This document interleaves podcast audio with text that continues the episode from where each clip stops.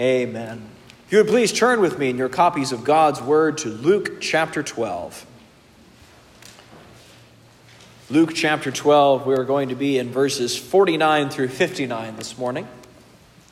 It's a rather challenging text that we actually find before us today. But I hope that as we read it, we will be further encouraged for the task that is ahead of us. So, for Luke chapter 12, starting in verse 49. Luke 12, verse 49. Jesus is speaking I came to cast fire on the earth, and would that it were already kindled. I have a baptism to be baptized with, and how great is my distress until it is accomplished. Do you think that I have come to give peace on earth? No, I tell you, but rather division. For from now on, in one house there will be five divided, three against two, and two against three. They will be divided, father against son, and son against mother, mother against daughter, and daughter against mother, mother in law against her daughter in law, and daughter in law against her mother in law. He also said to the crowds, When you see a cloud rising in the west, you say at once, A shower is coming. And so it happens. And when you see the south wind blowing, you say, There will be a scorching heat. And it happens. You hypocrites! You know how to interpret the appearance of the earth and sky, but why do you not know how to interpret the present time? And why do you do not and, and why do you not judge for yourselves what is right? As you go with your make as you go with your accuser before the magistrate, make an effort to settle with him on the way, lest he drag you to the judge and the judge hand you over to the officer and the officer put you in prison. I tell you, you will never get out until you have paid the very last penny. This is the word of the Lord. Thanks be to God for his word. Let us go for our God and ask his blessing on our text today. Oh God, we do ask you that you would help us to see your word that's in front of us. I pray that we would be attentive to it, that we would remember what it is that you have done to get it to us. I pray that we would take these words to heart and that this would make an impact in our lives. Lord, we ask all these things in the precious name of Jesus. Amen. Amen. When you were in school, how well did you anticipate the tests and quizzes that were written out on your schedules beforehand? Were you the kind of kid that had their schedule all written up and ready taking a look at the end of each class period so you would know exactly what test was coming and be able to be adequately prepared for it? Or were you're the kind of person that would say, We have a test in history class today, and you would say, Am I in a history class? Teachers everywhere are exasperated with students that they would, if they would only read the syllabus, take note of the signs that they have already given to them, that they might be prepared for the coming events of Judgment Day, so to speak. But so often, even though we have long since moved on the, the times of syllabuses for us, there are other things that we should be keeping in mind. Other signs of judgment to come, other signs of events that are important that we need to be reminded of. This final judgment that Jesus warns us that is coming is going to be a great divider for humanity. Jesus is very honest with what this will mean. These cataclysmic events that are coming, and indeed the event of his own ministry and how important that will be. So he wants us to be aware, and he wants us to be honestly prepared for what's coming. So today, we're going to be looking at a passage that is challenging to us, and we'll see it with our usual two points, which you can find written for you in your outline inserted into the bulletin. What we are going to understand today is that Christ will bring division, will cause division. And the second thing, we need to realize that we need to repent to Christ's side. So the first, that Christ will cause division. we might be surprised to hear Jesus' words here in verses 49 and 50 and so on that he is bringing division. Usually, when we think about Jesus coming, we think about the Charlie Brown peanut special, where it was, uh, He has come to bring peace on earth, goodwill to men. What happened to that? That's in Luke chapter 2, so it's not like it's a different book. Not like Luke has a different idea of what Jesus is here to do. But Jesus is actually quite emphatic about this in verse 52 or excuse me, uh, uh, verse 51. Do you think that I have come to give peace on earth? No, I tell you. The no there is incredibly emphatic in the language that he's using. He wants to put a real emphasis on the fact that he is not here to bring peace. But how do we reconcile that? What do we what was Luke chapter 2 talking about when he said that there would be peace on earth and goodwill towards men? Well, in order to understand that, we need to understand what Jesus is talking about in these earlier verses in 49 and 50. Here it says that I have come to cast fire on the earth and would that it were already kindled. I have a baptism to be baptized with, and how great is my distress until it is accomplished. Here in verse 49, there is debate as to what that word fire is meaning. What is he talking about when he says he's going to cast fire onto the earth? In other places in Acts, we could see fire as being used as an, as an illustration for the Holy Spirit. It'd be this sort of this cleansing, empowering fire that is on its way in Acts. But that would make sense if we didn't have verse 50, that there is great distress that Jesus has until this is coming. So when we look at other meanings for fire here in Luke and the rest of the New Testament, it usually refers to judgment that is coming. And I think that's the sense that's going on here that there is a judgment that is coming to the earth, and would that it were already kindled. But why is that? Well, he's going to be absorbing that judgment, as we see here in verse 50, that I have a baptism to be baptized with. Now, we could think, it's like, well, maybe this is referring to his baptism with John, but that's already happened. Jesus is speaking here as if this baptism is in the future. And baptism can refer to, as one commentator put it, of being immersed in catastrophe. And that's what Jesus is anticipating. This is why there is great distress that's in Jesus' soul until this is done. It's not just the fear of judgment that is coming, the separation of the Father as he is enduring all the wrath for our sin, but it also is because this is what he's come here to do. That there is going to be a wonderful effect to Christ's work that salvation will be accomplished for his people. And this is what he is going to endure an absorbing of the wrath of God for all of his elect. Now, there is going to be division because of that. Because as we'll find in the Bible throughout it, that there is quite clear that not everyone is going to be going to heaven. Not everyone is going to escape the wrath that is to come. And this is going to be the ultimate dividing point of all of humanity. All the other things that we try to break ourselves up over are really quite temporary and really don't matter. Because all of those things are going to be swept aside. It doesn't matter where you lived, what color you were, or who you voted for. At the end of time, the only question that's going to matter is did you put your faith in Christ or not? Have you repented? Have you surrendered to the King? That's going to be the only question that's going to matter because it has an eternal impact. Every other decision that we make at most could last a few decades. But this decision, this call, means everything.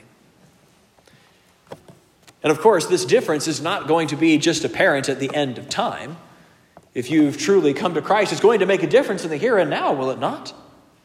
Your affections are going to be different. Your desires will be contrary to all the rest of the world. All of us naturally are opposed to God. It's in our nature. Our sinful nature is a fallen nature, and it is born at enmity with God. That there is a natural resistance that is in us all against God. That's why we need to be transformed by Christ. So, if we're all born into a rebel camp and one decides to join the other kingdom, that's not going to bode well for his reputation in the rebel camp, will it? The rest of them will see him as some sort of a traitor. Now, maybe those that we might divide ourselves from might not see us as traitors, might perhaps just see us as weirdos, or might just see us as overly zealous or just a little crazy with the religion. But in some way, shape, or form, there is going to be a pushback that's occurring. And apparently, in verses 52 and 53, this division can extend all the way down even to the intimate circles of a family. Now, this is not a guaranteed thing. This is not saying that if we come to Jesus that we will necessarily put wedges in our family. Some of us are blessed to have families that are in that are all believers, and that's a wonderful blessing.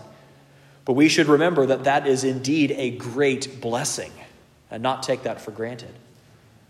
And for those of us that do have family that is divided against us, this is something that Jesus warns us about and is honest with us that this is what it might cost.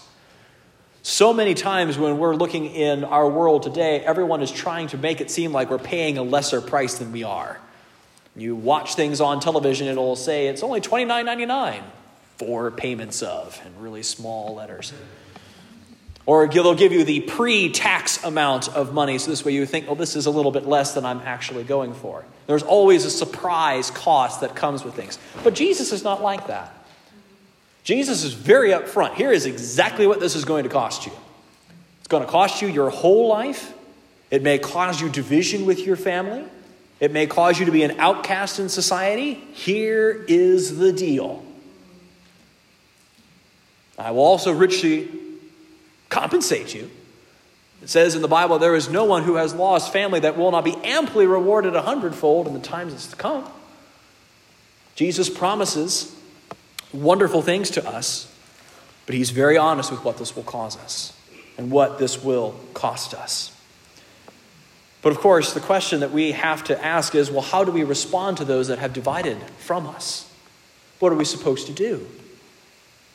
As, as J.C. Ryle put it, let us never be moved by those who charge the gospel with being the cause of strife and divisions upon the earth. It's not the gospel which is to blame, but the corrupt hearts of man so long as some men and women will not repent and believe, and some will, there must needs be division. To be surprised at it is the height of folly. The very existence of division is proof of Christ's foresight and the truth of Christianity. So, if the reason why there is division is because the sinful hearts of others, what are we supposed to do? Well, one thing that I want us to make sure that we don't do is to revel in a divided status. Sometimes we contend when we're cheering for a team that there is the sense of wanting to put down the others because they don't see the light as you do. But that's not how we approach those that have been divided from us. We don't approach this as saying, we're better than you. We approach this as saying, these are not our enemies, but that these are souls that need to be rescued, that are imprisoned in their own sin, just like we were. This is not something that we to look to them and say it's just like, oh, well, if they could just see things the way I do. That's not the difference. The difference has not been our cleverness or our superiority in some way. This has been the grace of God that we see what we do. And that's why when we come to those that have been divided from us, this means that we should approach them with love and that we should also approach them with hope. Because if Christ can transform and redeem us, then he has, we have hope for them as well, don't we? When we look at people this way, it will change how we approach them. And I think it will change them in a couple of different ways. The, the first is when we approach people as souls that need rescue, we will spend a lot more time in prayer for them. Because ultimately, we're looking for a divine miracle in their hearts, aren't we? We spend our time praying for them. And second, we'll be patient with this process. If you have someone who is divided from you, whether it's your family or friends or coworkers or anything like that, I can tell you that God is working on that person. How do I know? Because you're in their lives. God's put a Christian in their path who cares about them and is going to bring the gospel to them. That doesn't guarantee that they're going to fall to their knees in repentance the first time you bring them the gospel. It doesn't mean that you may ever see your work accomplished. But God is working in their lives because He is working through you. So be encouraged, be patient. This is God that is working through you. So we will pray for them, we will be patient with them. And finally, while we always want to have an answer for the hope that lies within us, we want to have answers to questions that, that people bring. This is ultimately when we come and give them the gospel, this is not going to be whether or not we've mastered all of the contents or can answer every question. Ultimately, the hope that we have that Christ will transform them is Christ. So be bold in bringing your gospel witness. Don't feel like, well, you know, I, I got to get all these things perfect in my life, or I got to understand all of these things and get all these answers to all these questions before I can even start the process. Don't do that. This is not an apologetics class. This is a task of bringing the gospel, the simple gospel, to them in word and in deed, to bring that to them. Now, Jesus gives us an, another expectation that we do well to heed. This is verses 54 through 59.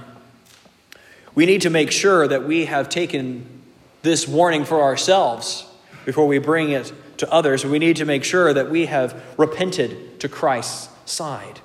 If there is going to be a great division that's going to split humanity down the middle, we need to make sure that we are right with Him. And it needs to be done quickly because we know that time is short. How do we know that time is short? Well, Jesus told us it was. Now, it's been 2,000 years, you say, since, since Christ told us that. It's like, exactly. Now it's 2,000 years closer than it was when he said it. We must be getting close now. This is something that we need to take seriously. And we really don't need to be looking for any other celestial signs or anything like that to confirm that Christ is on his way. He said he was. That's all that we need. And he is telling us to prepare for the day of the Lord. While we can tend to, we, we need to make sure that we resist the tendency to ignore warnings. Now, many of us, I remember growing up, I would have friends that would, had this startling ability to ignore the check engine light in their cars. It's a type A personality. I never understood how that was possible. But they would always just drive on and say, Oh, that light's always on, and drive on with boldness that they did not earn. And eventually, their car would surrender. That light was telling the truth, They'd be broken down somewhere with their cars. And us type A personalities would come with our functioning vehicles and come and pick them up. Not to sound proud or anything, but. But we need to make sure that we don't do this when it comes to our eternity. When Christ said that he is coming and that he is coming quickly and expects us to be at his service, that's what we need to do. It's not a suggestion from our dashboard or a missing sensor. This is Christ the King who is telling us to be ready, to take stock of our souls. So, how do we prepare? How do we, if these warning signs are apparent? Here, Jesus uses the uh, predictable weather patterns of the Middle East. Uh, there would be a wind blowing from off of the Mediterranean that would bring a storm, or if you had wind coming from the south, that would be from, from the desert, so it would be quite warm. So if we know these signs are coming, if we know that Jesus' day of judgment is upon us, how do we prepare? Well, Jesus sets up an illustration for us in 57, verses 57 through 59. I'll read it again. And why do you not judge for yourselves what is right? As you go with your accuser before the magistrate, make an effort to settle with him on the way lest he drag you to the judge, and the judge hand you over to the, to the officer, and the officer put you in prison. I tell you, you will never get out until you have paid the very last penny. Now, we don't want to be distracted by trying to assign meaning to every single element of this illustration. As with all parables, Jesus is making one point with that parable. And that parable, and the point of that parable is solve your case before it goes to trial. If you have ever had the displeasure of receiving some sort of cease and desist notice, if there was some sort of violation of copyright law or something like that, it is far easier to deal with things outside of court. If you know that the case against you is rock solid, going to court is not going to help you. You're only going to find punishment and legal fees on top of that. Instead, we do, we do our best to try to settle out of court. And this is what Jesus is trying to bring about here. This poor individual that's being dragged before the magistrate appears to be in debt and is heading to debtor's prison, which is why he is not going to get out until he's paid the very last penny. In debtor's prison, you really didn't have much hope of getting out because you couldn't work while you were in debtor's prison. You were in prison. So your hope would be that maybe your family would be able to scrounge up the money necessary in order to bust you out, be able to get you out of someone to pay your penalty. And sometimes in, in prison, to encourage the family to pay, that they would beat the prisoner who was inside the jail cell. And the word that Jesus is using here is you will not get out until you've paid the very last penny. This was the smallest unit of currency that was possible.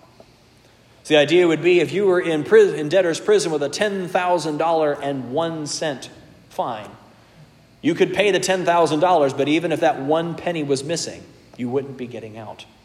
It doesn't take much imagination to realize that what Jesus is talking about here is the final judgment.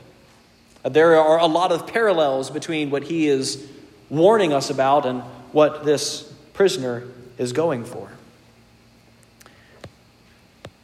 Facing a human court can be quite scary.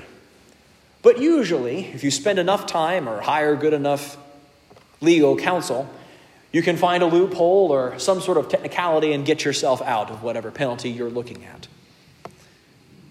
But there is no getting out of God's court. There is no loophole in God's laws. He has every bit of evidence and he's got everything.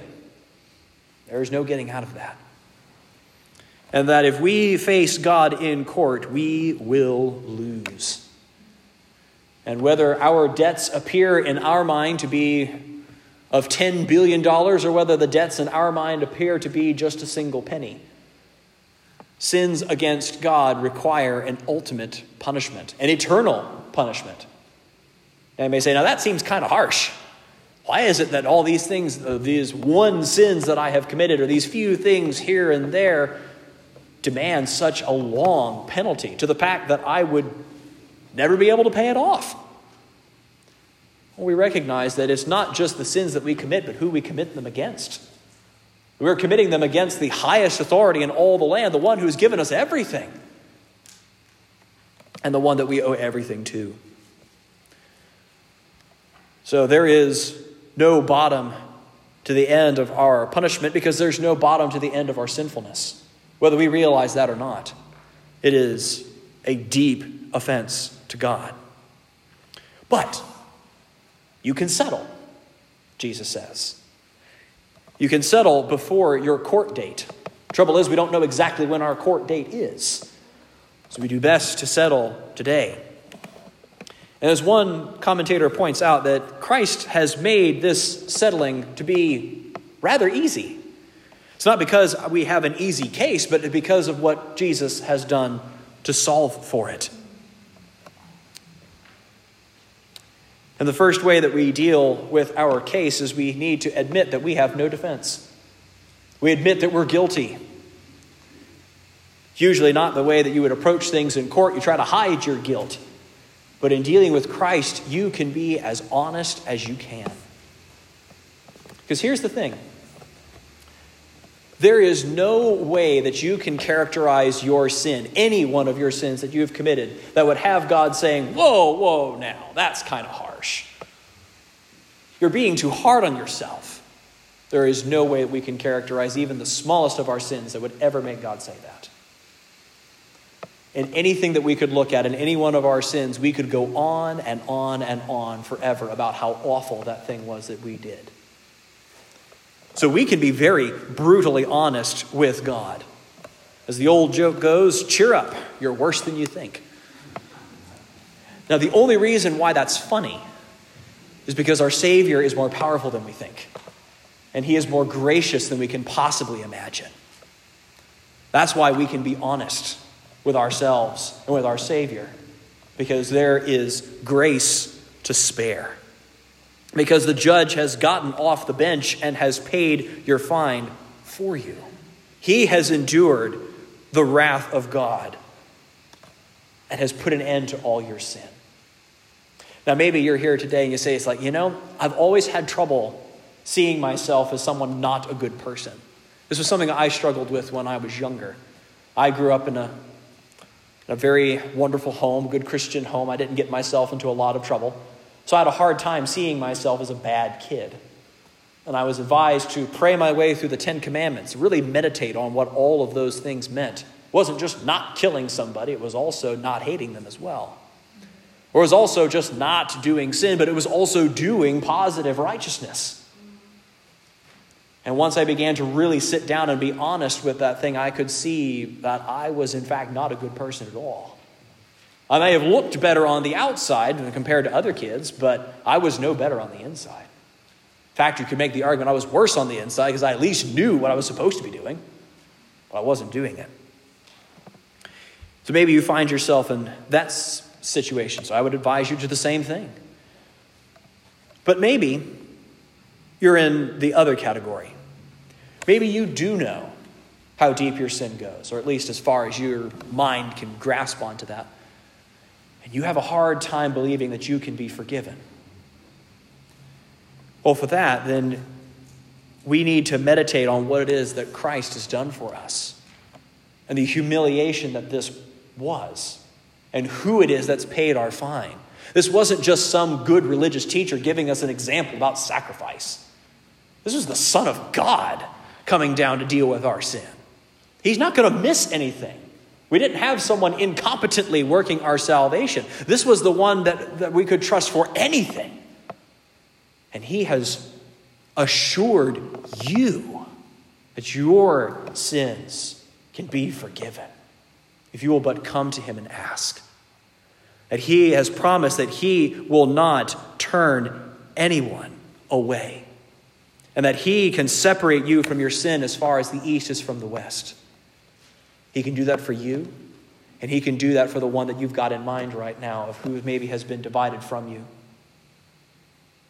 That God can reach that person too, and can work a similar miracle in their life as well. Sometimes in Presbyterian theology, we can get caught up in all the election and sovereignty and predestination and use those as excuses for why it is that we don't feel comfortable coming to God. It's like, well, what if I'm not elect? God has never wondered that question. If you feel that you want to come to Christ, guess what? God is drawing you. That's something that we take comfort in.